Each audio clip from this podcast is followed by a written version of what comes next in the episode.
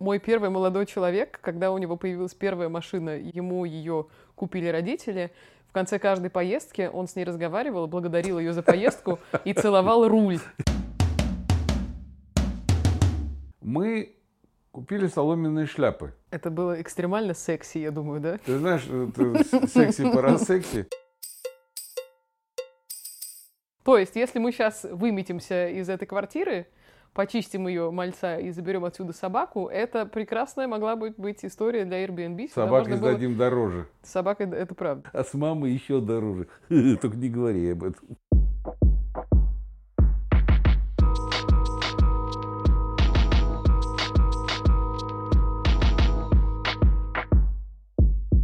Всем привет, это подкаст «Ну, папа», я его ведущая Ира Сергеева.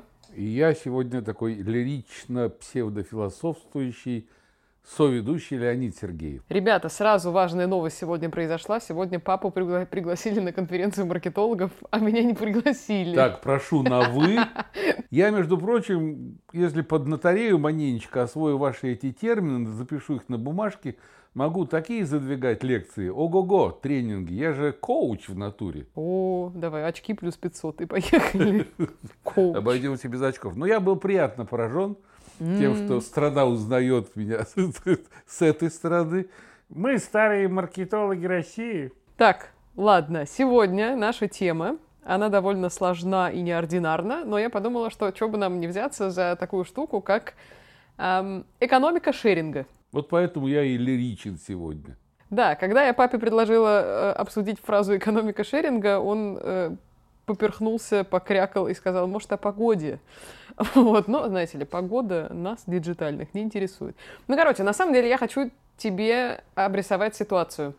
Я сначала думал, что шеринг – это фамилия. Представь, что на твоем телефоне есть некоторое приложение, в котором ты можешь нажать кнопку, отфоткать свои права, Права и... как гражданина, что ли? Нет, прав одни обязанности, права автомобильные. И после этого ты можешь э, посмотреть на карту, выбрать любую понравившуюся тебе машину, которая стоит в городе, и через э, пять минут на ней уехать.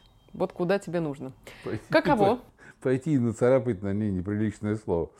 Ты знаешь, мне нравится такая система. Честно, я не имею ничего против, тем более я, который никогда не водил автомобиль, не вожу и водить не собираюсь. И мне абсолютно пофиг, где стоит машина, есть у меня права или нет. Но я со стороны наблюдаю, и мне нравится эта система взаимоотношений. Тут надо сразу оговориться, что у него действительно нету прав, потому что права есть у меня и права есть у мамы. И это вечная история про то, что вы меня будете возить. Да, прав нет только у меня и у собаки. Но ее возят, а меня нет. Пам-пам. Значит, э, смотри, с точки зрения каршеринга меня занимает пара мыслей, ну, таких сервисных, что ли. Во-первых, каждый раз, когда, сажу, когда я сажусь в машину, а каршерингом я пользуюсь, ну, так, довольно плотно, мне становится ужасно стрёмно от осознания факта того, что если вот у меня в багажнике сейчас лежит тротиловая шашка, а на заднем сиденье... Труп. Там, труп, то мало того, что мне испортится настроение, мне довольно стрёмно, ну, типа того, что как это контролируется. Ну, в целом, потом я смотрю на то, что мне надо быстренько доехать туда-то, туда-то, и эта мысль теряется. Но с этой точки зрения я все еще никак для себя не могу решить эту проблему, как сесть в чужую тачку и убедиться, что она норм не только технически, но и в целом, там, типа, ничего стрёмного нету. Потому что по интернету гуляют фотографии, как народ там, ну, у нас же находчивые люди, они начинают там возить дрова, таксовать на каршеринге, ну, короче, находить разные применения машинам, вот если вдруг, э, так сказать, э, благообразный гражданин типа я попадет в такую ситуацию, я вообще хрен знает, что делать. Доченька, э, ты забываешь все время, в какой стране ты живешь, в каком обществе ты живешь. Но здесь парольное словосочетание «у нас». О, Если да. у нас люди, понимаешь, умудряются там продавать квартиры, которые берут в аренду, понимаешь? Ну, это талант надо это иметь, правда? Талант, да, конечно, это надо придумать. И, и там как говорил Василий Алибабаевич, да, сижу за то, что бензин ослиной мочой разбавлял.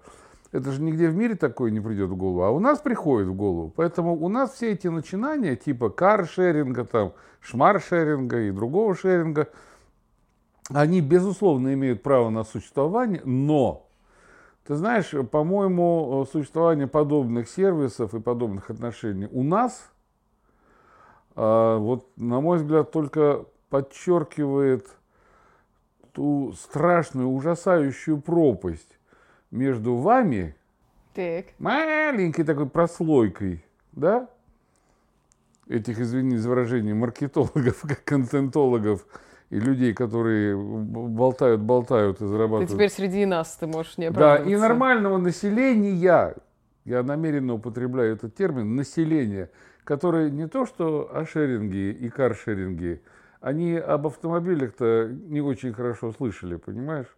Поэтому где-нибудь там в, нижних верхниках прийти, встать на центральную площадь, как э, в Миргородскую лужу, да, огромную, и сказать там, господа, во-первых, за слово господа тебе уже звездюлей таких наваляют. как следует. Да. У нас будет каршеринг, но, понимаешь, меняться лошадьми и телегами. В Москве, да, конечно, в Питере, да, в крупных городах, в Новосибирске, там, не знаю, там, в Челябинске, шеринг, шмеринг, да, пожалуйста. Но это, еще раз говорю, на мой взгляд, исключение, подтверждающее основное правило. Ну, не готово наше общество, прежде всего, ну, извини меня, духовно, чтобы не стырить плохо лежащего чужого, чтобы, ненавидя все человечество, не подпилить тормоза, понимаешь, в машине оставить ее где-то на улице, чтобы следующий человек сел и вмазался в столб. Ну вот, не верю я в это. А, ты удивишься, но, естественно, тырят Хотя, что ты удивишься? Ты, конечно, не удивишься. А, потому что есть эм, много новостей, выпускается целая аналитика относительно того, что прут из этих машин чаще всего, а прут все вплоть до типа там коврики, колеса, руль, э, сиденья и так далее. То есть это особая боль вот этих сервисов, хотя по идее, да, это же нормальные ну, прямо цифровые штуки, да, с помощью приложения, когда ты можешь взять себе машину и так далее, и так далее. А, но они сталкиваются с абсолютной вот такой суровой реальностью, действительно, нашей э, современности, когда все digital, секси-шмекси, права сфоткали, да, да, да. все сделали, а у тебя, блин, пол машины просто сперли нахрен.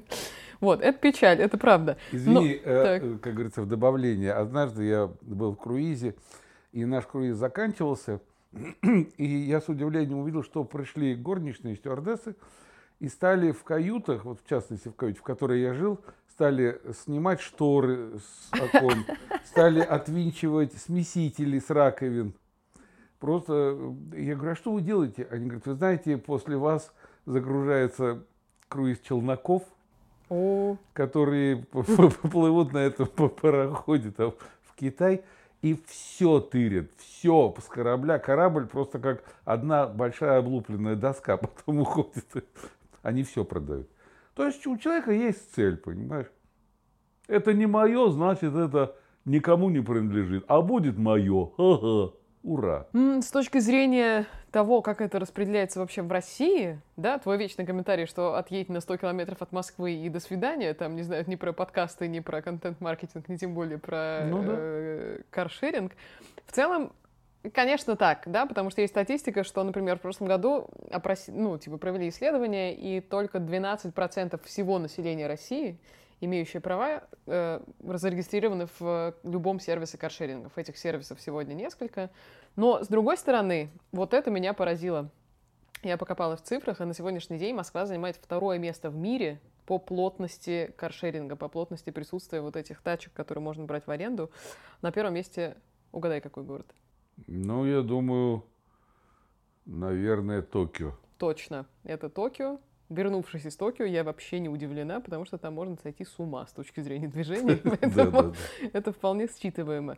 Но еще классный факт, на самом деле, что идея каршеринга, она вообще не нова. И пишут, что один из первых таких зарегистрированных случаев каршеринга это 48-й аж год в Швейцарии, когда э, компания, которая сделала такой стартап, он назывался как-то типа Sefage, что-то такое, они хотели сделать машину в целом как эм, как сущность более доступной, и поэтому они э, организовали такую штуку, что в комьюнити, если у человека была машина, он мог ее каким-то образом распределять на, например, там поездки с соседями и так далее. Mm-hmm. И они могли по очереди, например, пользоваться одной машиной. Ну, была такая штука. Но в целом, откуда вообще пошла эта история? История прошла от такой, мне кажется, более-менее, во-первых, осознанности. Чем меньше мы водим машин просто в штуках, тем больше мы как бы заботимся об окружающей среде, как бы разгружаем транспортные узлы, да, системы в городах, машин становится меньше, а, люди красивые и здоровые начинают больше ходить, я не знаю, кататься ну, на велосипедах. слабенько. Может, в Швейцарии, где такое... нечем дышать, понимаешь, э, от избытка альпийского воздуха, понимаешь, угу. Да, думать о том, что меньше машин, да это все от лукавого, понимаешь? Первый шеринг произошел, когда первый неандерталец подошел ко второму, дал ему кость мамонта, а тот ему дал ракушку. Вот mm-hmm. произошел естественный обмен. Вот это и был шеринг, понимаешь? С другой стороны, интересный эффект, что каршеринг, ну, действительно, да, по идее, если ты используешь какую-то тачку, ну, типа, много людей используют одну, то, по идее, это правда. Но она должно... быстрее ломается. Возможно, но в целом в штуках машин в городе становится меньше, но в 2017 году вышло исследование, еще одно, PricewaterhouseCoopers, которые э, предположили, что это, наоборот, еще хуже сделает ситуацию, потому что те люди, которые вместо своей машины выбрали бы общественный транспорт, берут и пересаживаются еще и на каршеринг. И, короче, меньшее количество машин в городе еще хуже забивает трафики mm. и становится, ну, типа, все хуже и хуже история с пробками и с машинами в городе. Я уж не беру во внимание э, ситуацию, которая, ну, многократно уже описана и говорится о ней – что когда сегодня на карш, каршеринговой машине едет человек с 30-летним стажем вождения, а завтра садится девочка, которой на день рождения права друзья подарили, а послезавтра садится джигит, который гоняет как на самолете на машине, понимаешь? То есть э, и машина раздалбывается, потому что ну кто за ней следит? Никто не следит. Все только заливают бензин, а что они там в мотор смотрят, что ли? Ну ладно, служба, ну тоже слабо верится. Но вот этот вот мальчик, я еще раз говорю, который там два дня водит, он может влететь, создать ДТП и все что угодно. То есть нет контролируемости. То есть ГИБДД же не останавливает каршеринговые машины. Останавливает. Все? Не все, но если ты лох за рулем, то тебя остановят и на Слушай, если ты лох за рулем, тебя остановят и на твоем собственном Бентли, извини. Никакой разницы, правда, нет. Вот. Но на каршеринге ты как говорится, тюкнул и ушел нахрен, и все. И просто оставил такой, это вообще Да, снял руль, толкнул его тут же, там, понимаешь, там, за 100 рублей и ушел. Гордый на прямых ногах. Это не твое. Понимаешь, на 70 лет э, приучали э, коммунистические э, власти, что общественное – это главнее личного. Ничего не получилось. У нас лично... Опять мы переходим в социальную плоскость этого Офигенно. Явления. Я хотела у тебя спросить, между прочим, потому что, когда я думала над темой этого подкаста, у меня почему-то родилась вот эта связка между тем, что вообще-то ты же прожил всю сознательную жизнь в этой доктрине, что все вокруг, э, как народное, говорят, народное, все вокруг, все мое, вокруг да? мое. И как там? Хорошо? Ну, ты знаешь, в мое время о каршеринге вообще речи не могло быть, потому что машин не было столько. И, как говорится, за 500 баксов нельзя было купить хоть и развалившуюся копейку, но все-таки машину, на которой можно как и пешехода снести, так и столб нахрен. Вот. Тогда машина была дефицитом. Ты что, машинами награждались передовики производства, на машину надо было копить, машина была предметом роскоши. Это сейчас, когда машина становится объектом просто, ну скажем так, потребительской жизни, вот как ты носишь там тапки, носишь сапоги, надеваешь пальто, так у тебя должна быть машина. Но это, это устоявшаяся, скажем так, повседневность высокоразвитого общества, нормально развитого общества. У нас до сих пор еще, извини, поле чудес, ты смотришь? Тебя не было, появилась эта передача, понимаешь, тебя не будет, она еще будет идти. Автомобиль. Это, да. Автомобиль! И все, у, загорелись глаза многомиллионной аудитории. Загорелись усы Леонида Аркадьевича. Да, передать привет, чмокнуть Якубовича, понимаешь, и выиграть автомобиль! Понимаешь, 150 ключей, ни один не подходит. Вот, у нас машина по-прежнему считается признаком достатка. Слушай, и это на самом деле не искоренить, и мне кажется, это даже не поколенческое. Эм, мой первый молодой человек, когда у него появилась первая машина, ему ее купили родители, конце каждой поездки он с ней разговаривал, благодарил ее за поездку и целовал руль. Я когда это увидела, все, мне кажется, через неделю, так сказать, прямые стали параллельными после этого зрелища. Машина зазывно бибикала, Ну, просто, конечно. Ну, короче, да. Ты знаешь, вот э, по поводу шеринга, наверное, это относится к этому. Я хочу рассказать тебе историю, которая до сих пор меня, ну, не скажу, что так мучает и гложет, но я до сих пор не понимаю – я хоть и слыву знатным маркетологом, но Да, ты так публично-то не раскрывай карты, что не понимаешь. Все да, я не подкован. Однажды, это было году в 2007 или 2006, по-моему, не помню уже, э, случилось, случилось мне быть в Америке, и пять дней был перерывчик в моей работе. И мы с приятелем э, решили провести на побережье эти пять дней. Как известно, там жарко. Он повел меня, а он местный человек. В Вашингтоне это был. Он повел меня в магазин. Мы купили соломенные шляпы. Это было экстремально секси, я думаю, да? Ты знаешь, это секси пора секси. Вот.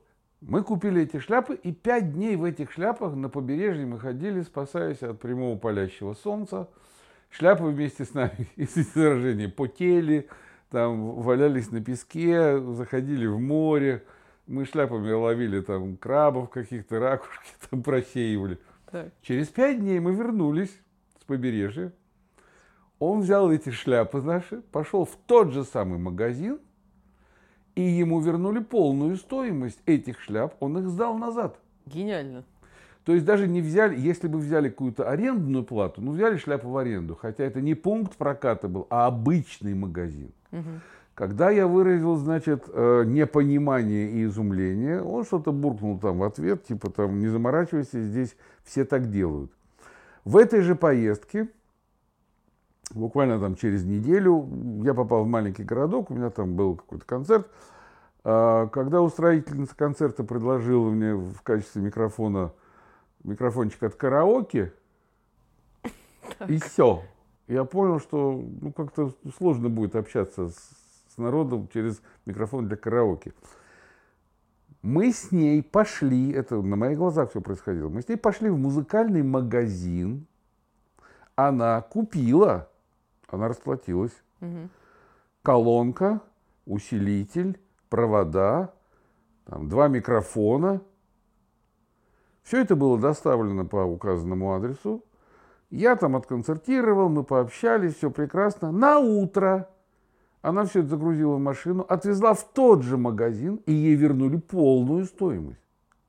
Наверняка какие-нибудь экономически подкованные люди, которые сейчас слушают этот бред, скажут, о, старик, ну это там тербунтин, там трентранта. Безусловно. Да, и это все понятно, это существует в мире. Для меня это было дико, непонятно. Вот. Ну и примерно, наверное, так же не очень я вот понимаю систему этого шеринга, пытающуюся внедриться в наше до высокоразвитое общество. Как будто бы получается, даже на твоих примерах, смотри, что это такая экономика полного цикла. В чем, вот в чем запара, надо... брат?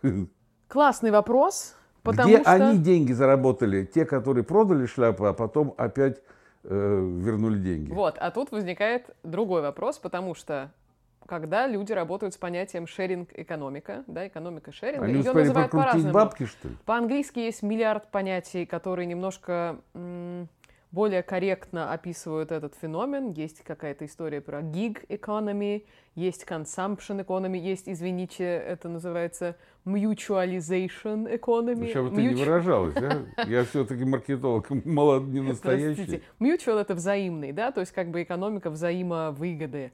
И есть... Э... А, я понял, они друг друга мьючили, значит, они мьючили. жили взаимно. Ух ты ж. Ну, типа, и есть один тип, когда действительно никто на этом не зарабатывает, просто ты отрабатываешь ресурс максимально, да, и вот такой круговорот предметов получается. И это основано, ну, наверное, скорее всего, на каком-то осознанном потреблении, когда ты понимаешь, что мы уже погрязли в консюмеризме, в производстве кучи вещей, предметов и так далее, и что нет никакой необходимости делать это и дальше. А вторая история — это то, где есть параметр монетизации. То есть, например, одни из пионеров этого движения — это две компании Uber и Airbnb. Так, угу. знаем ли мы компании Uber и Airbnb? Да, Давай. да, Uber там во всем мире на них наезжали, там их запрещали, таксисты бастовали. Там и сейчас продолжается эта история. На самом деле, что интересно, три часа назад в Калифорнии там произошла какая-то дикая буча, потому что Калифорнийский суд принял в каком-то там первом чтении закон о том, что они собираются обязывать Uber и аналогичную Uber компанию Lyft как бы принимать на работу водителей, которые зарегистрированы в этой системе, да, это значит, что выплата им, там, не знаю, больничных, часов переработок и так далее, то есть это полное обслуживание этих людей как э, работников корпорации. Сейчас они просто как подрядчики, и поэтому, ну, типа, эти ребята, э, Uber сопротивляется как только может и так далее. Но, Я придумал так. гениальный слоган для недовольных. Уберите Uber нахрен! Убери, Убер, кому говорю. убери Uber. Да, говори, говори, говори. Ну вот, и, соответственно, действительно, у истоков стояли Uber и Airbnb, и что там важно вообще понимать, то, что это сервисы, которые позволяют людям соединяться друг с другом. То есть, если Uber позволяет соединиться водителю с пассажиром, то Airbnb позволяет человеку, едущему на отдых, соединиться с хостом, так называемым, да, человеком, который готов ему сдать квартиру. Отельный бизнес, конечно, пукнул в этот момент, когда появился Airbnb, и происходили всякие смешные истории. По-моему, сейчас я, конечно, боюсь наврать, но в Берлине на законодательном уровне запретили вообще Airbnb, потому что он им рушит экономику вот этого, значит, туристического сектора. Люди, ну, типа того, что сложно понять, люди останавливаются у тебя через Airbnb или через официальные отели, какую часть экономики в целом составляет Airbnb. И тут э, кайфовая новость, что Япония только в следующем году включит все значит, экономические процессы, которые происходят в Airbnb, а, в расчет своего ВВП. Потому что охренительно растущий сектор, и типа того, что Япония такая, давайте-ка у нас тут деньги оборачиваются, почему бы нам не посчитать это как свою выгоду? А скажи, пожалуйста, вот эти вот эти RBB, BB, BB, DD, Так. они появились, и убера вы мои убера, они появились как нечто протестное против существующей системы, которая кого-то в чем-то не удовлетворяла. И он решил создать это Airbnb. Ты знаешь, я не могу сказать, что протестно. Я сейчас читаю очень интересную книжку. А Она- для чего они были созданы тогда Она вообще? называется «Сдвиг». И там обалденная есть идея. Я пока на первой главе, но мне уже нравится. Да, второй год примерно читаю. И там ам, описывается, там, ну, типа, идея этой книжки в том, как подготовиться к будущему и как будет э, жить социум будущего, что мы наблюдаем уже сегодня. И, короче, первая глава называется «Авторитаризм ну, типа как, да, жесткая система иерархии, против эмерджентности. И есть такое Твою понятие... налево. Простите. Короче, есть понятие эмерджентность. Это когда много-много, условно там прям приводится пример человеческих умов, да, если сложить вместе, то идеи начинают генериться снизу, когда видится некоторая потребность. Тебе ее не сверху, у тебя сверху есть система, там, не знаю, отелей или официальных Да. такси, как решение твоего запроса на быстрое передвижение или на комфортное жилье в А другой чем вот стране. она не перест- чем она перестает устраивать эти вот умы снизу, которые начинают генериться? Во-первых, свободой выбора, во-вторых, формированием совершенно другого рынка, понимаешь, на Извини, Airbnb ты- отели, вот у нас, извини, что перебиваю, но вот у нас в, э, в городе есть 10 отелей, да? Да. раньше это было 10 гостиниц. Хватает на наш городок, вот, возникает вдруг частные какие-то квартиры переделывают в мини-отели, по моему меткому и вечному выражению, зри в корень. Бабки нужны, просто каждый хочет бабок сорвать. И 10 отелей, которых вполне хватает на наш городок, Оказывается, они не устраивают вот эту генерацию умов снизу только потому, что у этих умов нет средства, нет возможности заработать деньги другим путем. Они начинают под предлогом, что это прогрессивно, что это необходимо, делать свою генерацию отелей. Эти отели вступают в противоречие с этими, Airbnb, с Бубером. И все, вот тебе, пожалуйста, конфликт, вот тебе на авторитарном уровне запрещают уже эти мелкие отели, потому что они отхватывают бабло у государственных отелей. Вот тебе конфликт интересов. Интересно, ты когда-нибудь заказывал, ну, через Airbnb чего-нибудь? Предполагаю ответ, что Да вообще я нет. этих, этих букв не, не знаю, понимаешь? Airbnb — это не отели вообще. Это настоящие квартиры. Иногда там можно снимать какое-то дикое жилье типа фургончика хиппи или замок в Англии или какое-нибудь классное там, не знаю, типа в пещеру Ну, так вписанное в нормально. Скандинавии. Сда- Сдать, еще сдать квартиру. не-? Сдать квартиру. Аренда недвижимости. Airbnb, блин. Аренда недвижимости, и все. То есть, если мы сейчас выметимся из этой квартиры, почистим ее мальца и заберем отсюда собаку, это прекрасная могла быть, быть история для Airbnb. Собакой можно было- сдадим дороже. Собака, это правда, собака домо- домохозяин. А с мамой еще дороже. Только не говори об этом. Я тебе в начале подкаста сказала, что в основном есть две причины, как мне кажется, на возникновение вот этих штук, эм, именно которые хочется шерить, да, делиться, там, Шерочка с машерочкой. Шерочка с машерочкой. Первое — это как будто бы осознанность. Вру, даже не две штуки, а три. Первое, наверное, осознанность. Второе — это история про, ну, наверное, в широком смысле урбанистику, да, потому что это все-таки прежде всего сектор, который затрагивает транспорт и который затрагивает недвижимость. И третье, и это очень интересно, это психология поколенческая уже, Многие отмечают, что сейчас люди молодого, среднего молодого возраста все меньше хотят привязываться к параметру обладания какими-то вещами, потому что обладание тебя как бы отягчает ответственностью. Если у тебя появляется квартира в городе, значит, ты привязан к тому, что ей надо, там, не знаю, платить за ЖКХ, чистить далее. Сложно переехать, а, там, не знаю, надолго не уедешь, если у тебя есть, не знаю, а если в квартире живет животное какое-нибудь, да, еще сложнее и так далее. Машина, то же самое, начинаешь к ней привязываться, потому что ей надо там заниматься, чинить и так далее, и так далее. Куда легче, да, снять квартиру, поехать на каршеринге, оторваться от города, быть более мобильным, переехать в другую страну, быть абсолютно диджитальным, найти себе работу. И в целом эта философия, ну, я от нее кайфую, я абсолютно вне нее, потому что у меня, к сожалению, есть квартира, там вот эти все дела, да, и это как бы привязывает, правда. Доченька, это философия свободного человека в свободном обществе, в свободной стране. Можно жить там в Упертале, работать в Дюссельдорфе, понимаешь, и да. ездить на машине каждый день, потому да. что там дороги для этого специально и существуют, чтобы соединять людей, да. Можно жить в Австралии, работать, э, я не знаю, там в Японии на удаленном доступе. Философия свободной жизни вступает в противоречие с философией патриархальной э, собственности. Ведь когда, ну, смотри, когда как... устанавливался колхозный строй, да, да, противники говорили, вот сейчас вступишь в колхоз, все будет общее, и жена твоя будет общая, и у тебя корову заберут, и все будет общее, а значит ничье. А раз ничье, то никто за этим не следит. Мы уже 70 лет проходили эту философию, извини, мы в России поняли, что если ничье, значит плохо. Я помню прекрасный совершенно пример, когда я учился в Казанском университете, 70 по 75 год году, я не знаю, там в 74-м, в 73-м, приехал Рихтер. Каким ветром его занесло, великого пианиста Станислава Рихтера. Но в Казанском университете, в актовом зале, он давал концерт. То ли там годовщина сходки знаменитой, в которой Ленин участвовал. Было написано, выступает Святослав Рихтер. Он уже гремел, это была мировая величина. Вход свободный. Mm. Все, в зале было 10 человек. Понимаешь? Да ты что? Да. Если бы написали, выступает Святослав Рихтер, там 100 рублей, понимаешь, а зарплата инженера была 90. Зал был бы битком, блин. Типа, Наверное, если бесплатно, то при... дурит? Да, если бесплатно, Какашку значит привезли. Дурит.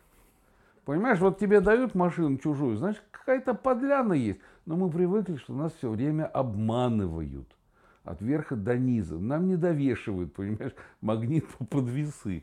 У нас надкусывают, понимаешь, прежде чем продать. Ну, это, отпивают из бутылки. Нас все время обманывают. Водка паленая, там бензин разводит ослиной мочой, если Алибабаевич.